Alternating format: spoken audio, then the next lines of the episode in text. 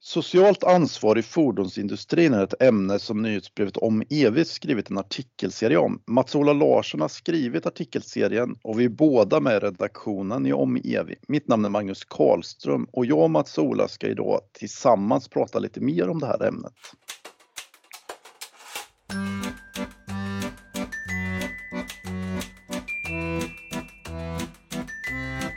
Ja, Mats-Ola, vad är liksom motivet till att du vill skriva en artikelserie om socialt ansvar i fordonsindustrin? Ja, det var ju av flera skäl, men eh, egentligen det viktigaste är ju att det känns som en otroligt viktig fråga på något sätt. Vi, vilket är jättebra. Vi har mycket fokus på klimatpåverkan och kanske vilka resurser som används när man producerar fordon Eh, och batterier och sånt. Men de sociala villkoren för de som tar fram de här eh, produkterna är ju en minst lika viktig fråga som klimatpåverkan. Så det var väl en anledning. En annan var ju att jag uppfattar som att övergången till elektrifierade fordon kommer att öka fokus på de här frågorna. För en del av materialen som ingår i batterier och även elmotorer och allt vad det kan vara. Eh, det är ju, det är ju helt enkelt mycket mer av de ämnena som vi brukar prata om som kritiska eller som, eh, ja, som vi ville titta lite mer på. Och tredje, eller vad det nu blir, tredje aspekten med, eller anledningen till att jag ville titta på det var ju att jag tror att eh, den här frågan är intressant för våra läsare. Alltså det, det finns en växande eh, betydelse för fordons och batteritillverkare och ja, ända ut i eh, i bilhallarna. Liksom. Det, här, det här är en fråga som kommer att påverka dem, en, en fråga som kunderna bryr sig om. Ja, Matsuda, hur stor tror du den här frågan faktiskt kan bli? Ja du, det vore ju lite förmätet av mig att säga att jag vet, men jag, eh, får gissa. Jag, jag gissar ju att den kommer lagstiftningsmässigt att bli betydligt större, alltså betydligt fler personer är tvungna att hantera det därför att vi har ju eh, vi har kommande lagstiftning som kommer att tvinga aktörerna att ta in de sociala aspekterna och eh, ha, ha ett tydligt ansvar. Och eftersom det är så långa kedjor med ibland ganska komplicerade leverantörskedjor så misstänker jag att det kommer att bli eh, rätt mycket mer jobb med det här för de aktörerna. Du skrev ju om det, om den här EU-lagstiftningen EU som är på gång. Kan du säga några ord om det, vad, vad det är för något? Mm. Vart det är någonstans i processen? Just det, sen tidigare inom EU så finns det en lagstiftning som innebär att så kallade konfliktmineraler, egentligen då mineraler som kan, kan utvinnas i områden där det finns konflikter med mänskliga rättigheter och annat. Den regeln finns i EU och även i andra länder sedan tidigare. Men det EU-kommissionen och även EU-parlamentet vill att man inför då, det är en regel som eh, eh, skulle innebära att alla som tillverkar eller importerar produkter till unionen behöver ta mycket större, bredare ansvar för sociala aspekter och arbetsmiljöaspekter och även miljömässiga villkor i hållbarhetskedjorna då den tidigare lagstiftningen är inriktad på de här tre, fyra så kallade konfliktmineralerna. Men det här skulle ju snarare vara inriktade på globala aktörers leveranskedjor och det är ju en helt det är en otroligt mycket bredare fråga. Och just nu så jobbar de då på att försöka ja, definiera hur en sån lagstiftning skulle utformas. Men hur, rent praktiken, hur skulle en sån EU-lagstiftning se ut? Vad skulle det innebära för ett företag om den här lagstiftningen fanns? Det som jag fick uppfattningen om när jag har läst lite underlag, det finns ju då riktlinjer från EU-kommissionen i, man kan tänka sig i väntan på en lag så har man infört guidelines, riktlinjer och eh, är man lite listig så inför man ju riktlinjer som går i samma riktning då så att, lag, så att aktörerna som börjar vänja sig inte blir fullständigt förvånade. Och tittar man på dem så handlar det ju om att man ska säkerställa att ända ut i leverantörskedjorna att det finns, att man egentligen utgår ifrån eh, FNs mänskliga rättigheter eh, och de kopplade dokument och deklarationer som finns där och då går de ut på barnarbete, de går på de handlar om eh, eh, rimliga arbetsvillkor, de handlar om eh, eh religiösa, sexuella eh, eller vilka gruppers rättigheter som det vara må då. Så funderar man lite över vad FNs mänskliga rättigheter innebär så kan man egentligen tänka att en lagstiftning som kräver att aktörer ser till att de efterlevs i praktiken. Det är vad jag uppfattar att en sån här kommande lagstiftning skulle handla om. När man tänker på det här med socialt ansvar och kanske framförallt runt elfordon så är det ett grundämne som oftast brukar diskuteras mest och det är ju kobolt och, du skrev ju ett specifikt brev om kobolt. Mm. Eh, kan du ge någon så kortare beskrivning hur du ser på läget runt kobolt och socialt ansvar just nu? Ja, jag måste ju säga att jag, det där är ju grejer som flimrar förbi lite sådär nyhetsmässigt. Jag blev ganska förfärad när jag, när jag på arbetstid satt och grävde lite. Eh, det, det är ju, det är väl inte unikt för kobolt, men kobolt är en av de där produkterna som framställs på ett sätt där hela världen känner till att här förekommer det undermåliga arbetsvillkor. Eh, I den Demokratiska republiken Kongo där merparten av det här materialet finns tillgängligt på ett sätt där det är väldigt billigt att bryta det om arbetskraften får skitdåligt betalt och jobbar eh, ordentligt dygnets många timmar. Då blir det som det är nu, att det utvinns till otroligt stor del, 70% av all export i världen kommer från eh, Demokratiska republiken Kongo. Och eh, ungefär en tredjedel av det som utvinns görs med såna här små, alltså hantverksmässiga metoder. Mycket av det är helt oreglerat.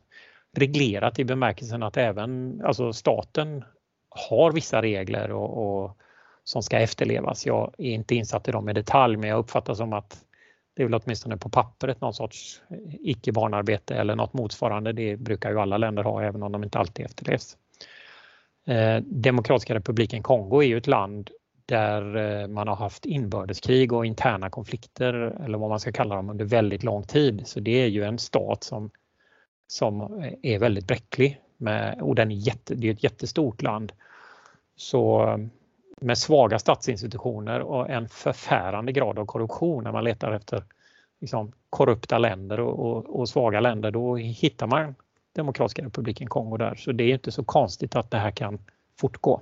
Men då ser man att ungefär en tredjedel av utvinningen sker med de här metoderna som vi väl kanske alla har hört talas om någon gång. Eh, med, där det förekommer barnarbete. Det är små, små gruvor som man gräver per hand där man springer ner i mörka gångar som kan rasa ner och, och eh, när man sitter där uppe och jobbar så är en, hel jobbar, en del jobbar med händerna. De, de mineral man utvinner är ju giftiga så att man andas in. Alltså det, hela vägen är det förfärligt och naturligtvis uselt betalt. Sen i den andra majoriteten då så är det några stora aktörer som dominerar utvinningen. Även där har man ju dåligt betalt och usla arbetsvillkor men det kanske är mindre specifikt för just Kongo. Det förekommer ju i många industrier i dåligt utvecklade länder. Men eh, det är några stora aktörer. Åtta av de tolv största bolagen om jag minns rätt är kinesiskt ägda. Eh, så vid sidan av Kongo som eh, den, det område där det mesta bryts så är Kina den aktör som dominerar förädlingen kan man säga. Och det allra mesta av det som exporteras från Kongo åker då till Kina där det förädlas mm. i elektronikindustrin. Så det, det, är ett fåtal stora aktörer kan man säga. Och eh, kopplingen mellan det oreglerade och det allra sämsta villkoren och den reglerade stora storskaliga marknaden är väldigt sammanvävd. Så jag såg ju exempel på flera utredningar, rättegångar där de allra största aktörerna är inblandade i och någon gång fällda för korruption och, och oegentligheter eller undermåliga villkor. Och det är ju säkert så att det inte är i deras fabrik som det där sker utan det, det är några steg ner då skulle jag kunna tänka mig. Detta är väldigt hemskt på alla sätt eh, att det är så här. Men som du skrev lite din reflektion, och nu ska man, det, man ska ju vara försiktig med att relativisera elände då, tycker mm. jag personligen. Då. Men, men, samtidigt är det ju den här att eh, det är ju lätt hänt att de som man kan ju använda den här koboltfrågan för att säga att ja, då ska vi inte satsa på elfordon för det är väldigt illa. Men om man då istället då tänker på andra sidan myntet att även om man kör på diesel och, och, bensin finns det ju vissa riskmoment att vissa leverantörskedjor kanske inte är klockrena heller när det gäller socialt ansvar. Så jag undrar hur du ser på den liksom, balanseringen mm. mellan elände? Ja, det jag tänker egentligen att precis som du säger så, så om argumentet är Alltså det finns två riktigt dåliga argument som, kan bli, som skulle kunna bli en förlängning av det jag, det jag upplevde när jag läste. Nämligen den ena då att eftersom det här inte är bra så är det befintliga alternativet bättre och det är, det är ju liksom inte ett alternativ att fortsätta med eh, de fossila alternativen av hållbarhetsskäl. Dessutom är det ju så att man, det är säkert inte svårt att hitta miljöer. Jag känner ju till eh, de riktigt stora aktörerna som, som är aktiva i, i eh, Eh, delar av världen där det även är riktigt dåliga villkor för de som jobbar med oljeutvinning. Så det är ju, det är ju dessutom lika illa där så att säga. Men det är också så att Alternativet är ju inte att låta bli utan alternativet för vi kommer ju inte att sluta använda råvaror från världen runt utan vi har ju egentligen så stora globala aktörer och starka institutioner och tuffa uppköpare så att vi skulle kunna påskynda en utveckling till det bättre. Men vi menar jag alla som har möjligheter och lever i, i ett land eller i, i verksamma i en industri som inte är förstörda av korruption eller interna konflikter vi kan ju påverka detta. Sen finns det ju vissa, ska vi säga, vissa leverantörer eller kanske rent av vissa områden som är så att säga omöjliga att säkerställa där. Och det, det ehm, har jag ingen bra svar på hur man ska se på den frågan. Men den generella slutsatsen att det här bevisar att elektrifiering är dålig. Det är en väldigt ihålig och, och kortsynt eh, och felaktig slutsats som jag ser det. Men om man då går över till, om man är en aktör i Sverige på olika nivåer eh, och vill försöka driva på den här utvecklingen så att det blir mer socialt hållbart och bättre arbetsmiljöförhållanden. Så, mm, vad hittar du när du tittade runt? Ja, jag hittar egentligen ett par olika grejer och, och den ena är att eh, OECD har riktlinjer Ehm, för, och de är i och för sig fokuserade på konfliktmineraler eh, för att det arbetet har pågått länge. Men eh, det finns också två stora branschorganisationer. Nu är jag än så länge inte bara i Sverige då, men, men jag ska komma dit strax. Men det, det finns två stora eh, organisationer kopplade till fordonsindustrin. En som jag uppfattar mer amerikansk och en som möjligen är mer europeisk. Kikar man lite där så hittar man alla de stora tillverkarnamnen och några lite mindre kanske. Som under ganska lång tid har jobbat fram uppförandekoder, eh, upphandlingsdokument eller frågeformulär eller motsvarande som innehåller det man behöver. Det finns ju också organisationer som hjälper till, tredjepartscertifierade eh, organisationer som kan hjälpa till med på plats besök och, och, det där har man lärt sig från andra branscher också. Det, ju, det här är ju inte speciellt egentligen för fordonsindustrin. Så strukturer finns, men om man då börjar fundera över vad ser jag för aktuella exempel? Så reflekterade jag en stund kring eh, som, som visar hur svår frågan är men hur beslutsamma en del aktörer är trots att det är ganska långt från deras upphandlingsdokument till Kongogruvan. Då, då tyckte jag att det var inspirerande att se på hur bussupphandlare i Sverige har jobbat. Ehm, Skånetrafiken, Västtrafik och SL, stockholmarna. De har jobbat sedan 2015 tror jag det är med att försöka långsamt och gradvis ställa upphandlingskrav som bidrar till det här som vi vill se allihopa då, alltså egentligen förbättra för förhållandena. Och när man då tänker efter, hur lång är den kedjan? De ställer ju krav på en aktör som handlar upp bussförare och bussar och kör runt i Skåne respektive Göteborg eller vad det kan vara. De, eh, de bygger ju långt ifrån några bussar utan det är ju, det är ju trafikutföraren som ska ställa krav på den man köper bussar av att de i sin tur har koll och, och vad ska man då ställa krav på? Och då har de här aktörerna som jag har uppfattat det valt att fokusera på några saker, bland annat just kobolt. Så de har ju först, får man göra en liten läxa och liksom sortera för annars kommer man väl gissningsvis, det vet jag ju inte, men jag gissningsvis, man får inte ett anbud om man skulle skicka med för många listor här, för det är ju helt omöjligt på något sätt i praktiken att följa upp detta på ett sätt som vore relevant. Så man har gjort ett urval av det man uppfattar som rimliga frågeställningar. Man kanske börjar med att göra enkäter, man har liksom samråd med branschen och sen när det är skarp upphandling så ställer man några krav och då rullar ju de ganska länge och, och sen grad, alltså varje avtal i just kollektivtrafiken är ju 8-10 år eller så. Eh, men det går inte 8-10 år mellan varje upphandling utan sen när det har gått några år då lär man sig vad som är möjligt att ställa krav på och hur aktörerna jobbar med uppföljning och sånt. Och sen kan man ju gradvis skärpa eller justera. Sådär. Det, är, det är väldigt intressant arbete och jag uppfattar det som ganska mödosamt. Eh, så jobbigt att en enskild region inte gör detta själv då, utan man samarbetar. Och jag tror att det är ganska långsiktigt och det bygger nog väldigt mycket på att man har någon sorts dialog där. Om man ställer otroligt skarpa krav i början, vilket är ju lätt som bussåkare att tycka, nu är det bara att bestämma då. Då antingen får man inga anbud eller så får man ett anbud där det i praktiken är sådana här blanketter som gäller, som är korrekt ifyllda. Men det handlar ju snarare om att följa upp det här i leverantörsleden på, på en rimlig nivå. Mm. Jag såg en intressant sak till där och det var att de har ju uppfattat att just när det gäller vissa eh, vissa inslag i fordonsbatterier så finns det risk att de är framtagna i delar av Kina där det förekommer tvångsarbete, i Xinjiang-regionen heter det väl. Ja, där vi hör om förtryck mot uigurer, alltså mm. Omfattande problem med mänskliga rättigheter. Eh, det är helt omöjligt med transparens. Man kan helt enkelt inte skicka dit några eller fråga lokalbefolkningen hur det ligger till för då riskerar de i sin tur att råka illa ut. Så där bedömer upphandlarna just nu att man kanske helt enkelt, det är för osäkert. Och där ser man den här avvägningen mellan att försöka styra mot förbättrade villkor och att helt enkelt göra en bedömning när det är för svårt. Mm. Eh, och att man då bör avstå ifrån att handla där eftersom fortsatt handlande i den regionen göder de orimliga villkoren så att säga. Mm. Det, jag har uppfattat att den här formen av diskussion finns hos upphandlarna. Det, det, är ett väldigt intressant exempel på det.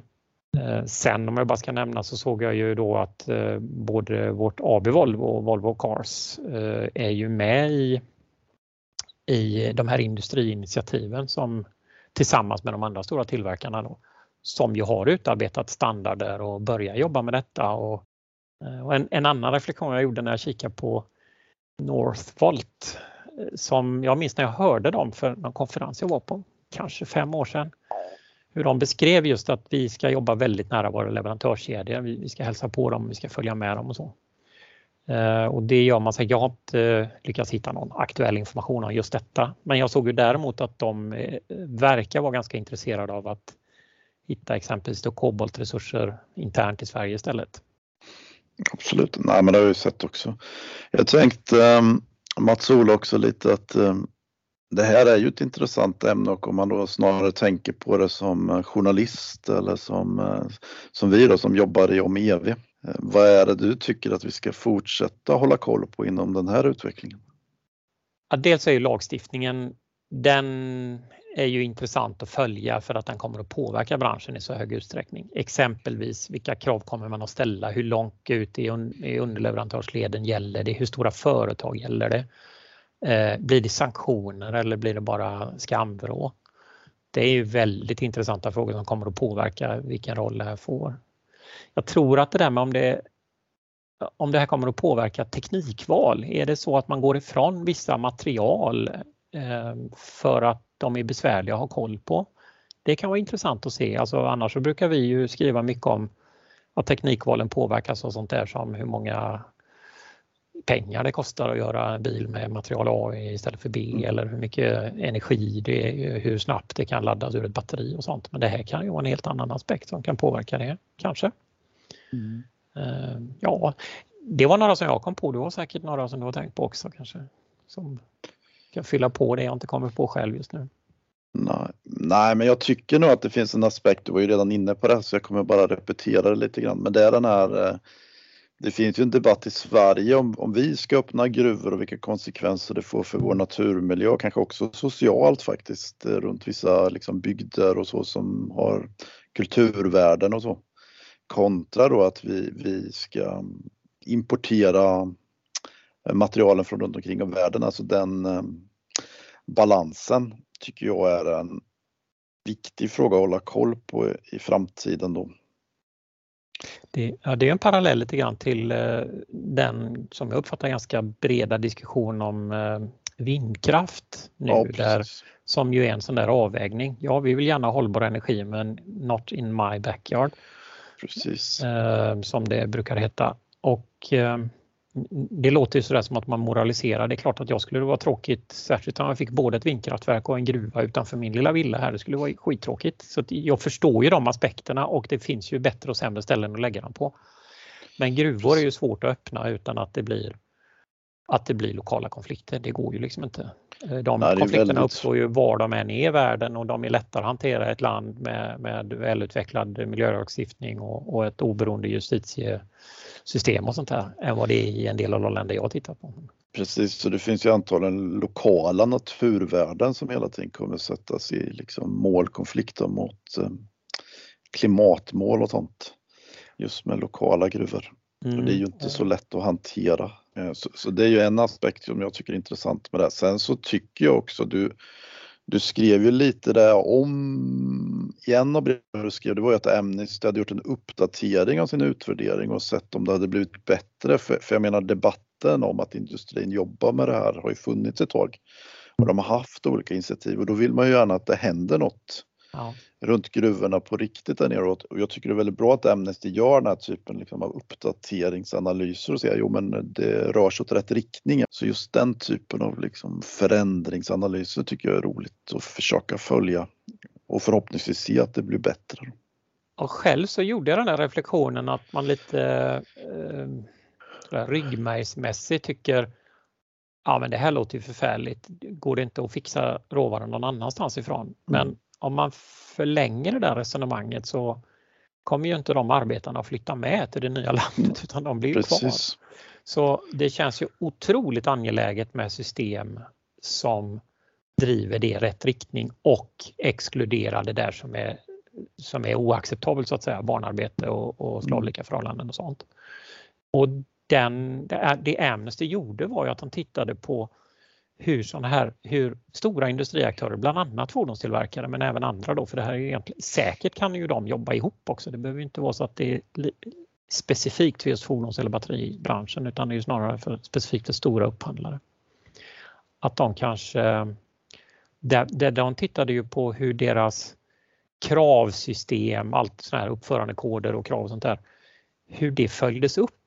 Och då visade de att även i ett besvärligt land med, med dåliga förhållanden så, där, så uppfattar Amnesty som att ja, börjar vi följa upp och fråga på plats så spelar det roll. Ja, det är positivt, verkligen. Ja, det, ja, det visar väl det att det, det vore ju konstigt om inte de stora aktörerna som faktiskt köper kan ställa krav på de som levererar så att mm. de som levererar finner det önskvärt eller nödvändigt att, att ändra på saker och ting. Och om kravet bara är lågt pris, då är det ju mm. det man försöker ändra på. Om kravet är acceptabla villkor som går att bevisa med tredjepartscertifiering, ja då får man leverera det. Sen är jag nyfiken på en annan aspekt som det handlar mer om den här konsumentmakt och i relation till den här frågan hur stor vikt kommer konsumenterna lägga på om det liksom verkligen, om det verkligen um, blir en väldigt stor uppfattning hos konsumentleden att, att, eh, att elfordon på något sätt är kopplat till arbetsmiljöproblem. Nu är det en väldigt förenklad orsak verkanssamband men att det blir en stor fråga då. Ja, för det borde ändå sitta lite riskanalysmänniskor på den här typen av företag eh, och fundera över detta. Det är ju bara att se sig omkring klädbranschen eller matbranschen eller om vi kliver närmare drivmedel. Och då har vi två exempel Eh, som nog många av våra lyssnare och läsare är, bekanta med, nämligen HVO som till stor del produceras av palmolja där en stor del av palmoljan produceras som ett sätt som egentligen motverkar det man vill, nämligen det minskar inte alls klimatpåverkan eller mycket måttligt och ger jättestora, i värsta fall, då, lokala effekter åt det negativa hållet. Och så har vi E85 som kanske är en ännu intressantare debatt för det var ju verkligen alltså etanol till personbilar som ju för 15-20 år sedan nu när det började dyka upp. Eh, det var så lätt att argumentera för att det här är du byter energibärare och du tar ett kliv i rätt riktning. Och efter ett antal år så dök ju frågan upp då om negativa aspekter med ökad efterfrågan som ger kanske avskogning eller som ger andra negativa effekter. Och det, den var väldigt förenklad och ibland direkt felaktig den debatten. Men den visar ju konsumentmaktens eller konsumentens stora inflytande. Jag tror att det påverkade påtagligt bilåterförsäljarnas möjligheter att kränga vissa modeller jämfört med andra. Eh, det kan jag inte föra bevis för jag har inte sett någon undersökning av det men eftersom jag jobbade mycket med det så är jag rätt säker på att det påverkade till exempel företag som hade ja, hållbarhetsmål och eh, uppfattade dem att vad ska man säga, det var en kommunikativ risk om inte annat att åka runt med en bil som det står E85 på om omgivningen rätt eller fel uppfattade det som inte alls mm. något bättre då. Och den risken skulle ju mycket väl kunna dyka upp med på motsvarande sätt med någon del av elbilens material om det, om det blir så. Förenklad, kanske till och med felaktig uppfattning i värsta fall. Men kunden, kunden har ju rätt. Mm. Så det, det, finns absolut en sån aspekt som jag tror som sagt att de här riskanalytikerna funderar mycket över och försöker hantera får man ju hoppas då. För alternativet tänkte... finns ju inte liksom. Det är ju det som är grejen. Nej, det är ju precis så är det ju. Jag tänkte jag skulle göra en liten avslutande fråga här till dig Mats-Ola. Det var att du sa till mig att det var bland det roligaste jag gjort eh, den här um, hösten att skriva den här serien. Varför var det så roligt? Nu hörde ju cheferna ja. detta. Jag ska... Du får klippa bort det sen. Ja, det får jag klippa bort. Det. Ja, det jo, det var så roligt i bemärkelsen att jag fick kliva utanför det jag själv har jobbat ganska mycket med. Alltså jag, jag är betydligt sämre på det här. Jag fick med lite öppnare sinnen och min, färre förutfattade meningar försöka sätta mig in i, i ett, på många olika sätt den här frågan som hänger samman med det jag jobbar mer med men där jag egentligen är ja, ungefär lika lite kunnig som andra. Det speciella var att jag har bestämt mig för att lägga lite tid på det och knyta ihop trådarna lite grann. Det var otroligt givande och intressant av det skälet och för att det är en så väldigt viktig fråga på något sätt. Det är ju så ofantligt viktigt och det vet jag att många känner då att försöka få till den här omställningen och ha med sig även de sociala aspekterna och inte bara klimat eller vad det nu kan vara. Så därför kändes det väldigt, eh, ja det var som att jag gjorde lite mer nytta på jobbet helt enkelt än vad jag brukar göra. Men som sagt, du klipper bort det också då så att inte chefen hör det. Tack så jättemycket Mats-Ola att du var med då på det här samtalet och tack för att du skrivit den här serien. Det var väldigt kul att läsa. Mm, tack själv. Ni har lyssnat på ett, eh, en podd från nyhetsbrevet om EV som är finansierat av Energimyndigheten och Swedish Electromobility Center är värdar för det här nyhetsbrevet. Och tack så mycket! Vi hörs igen!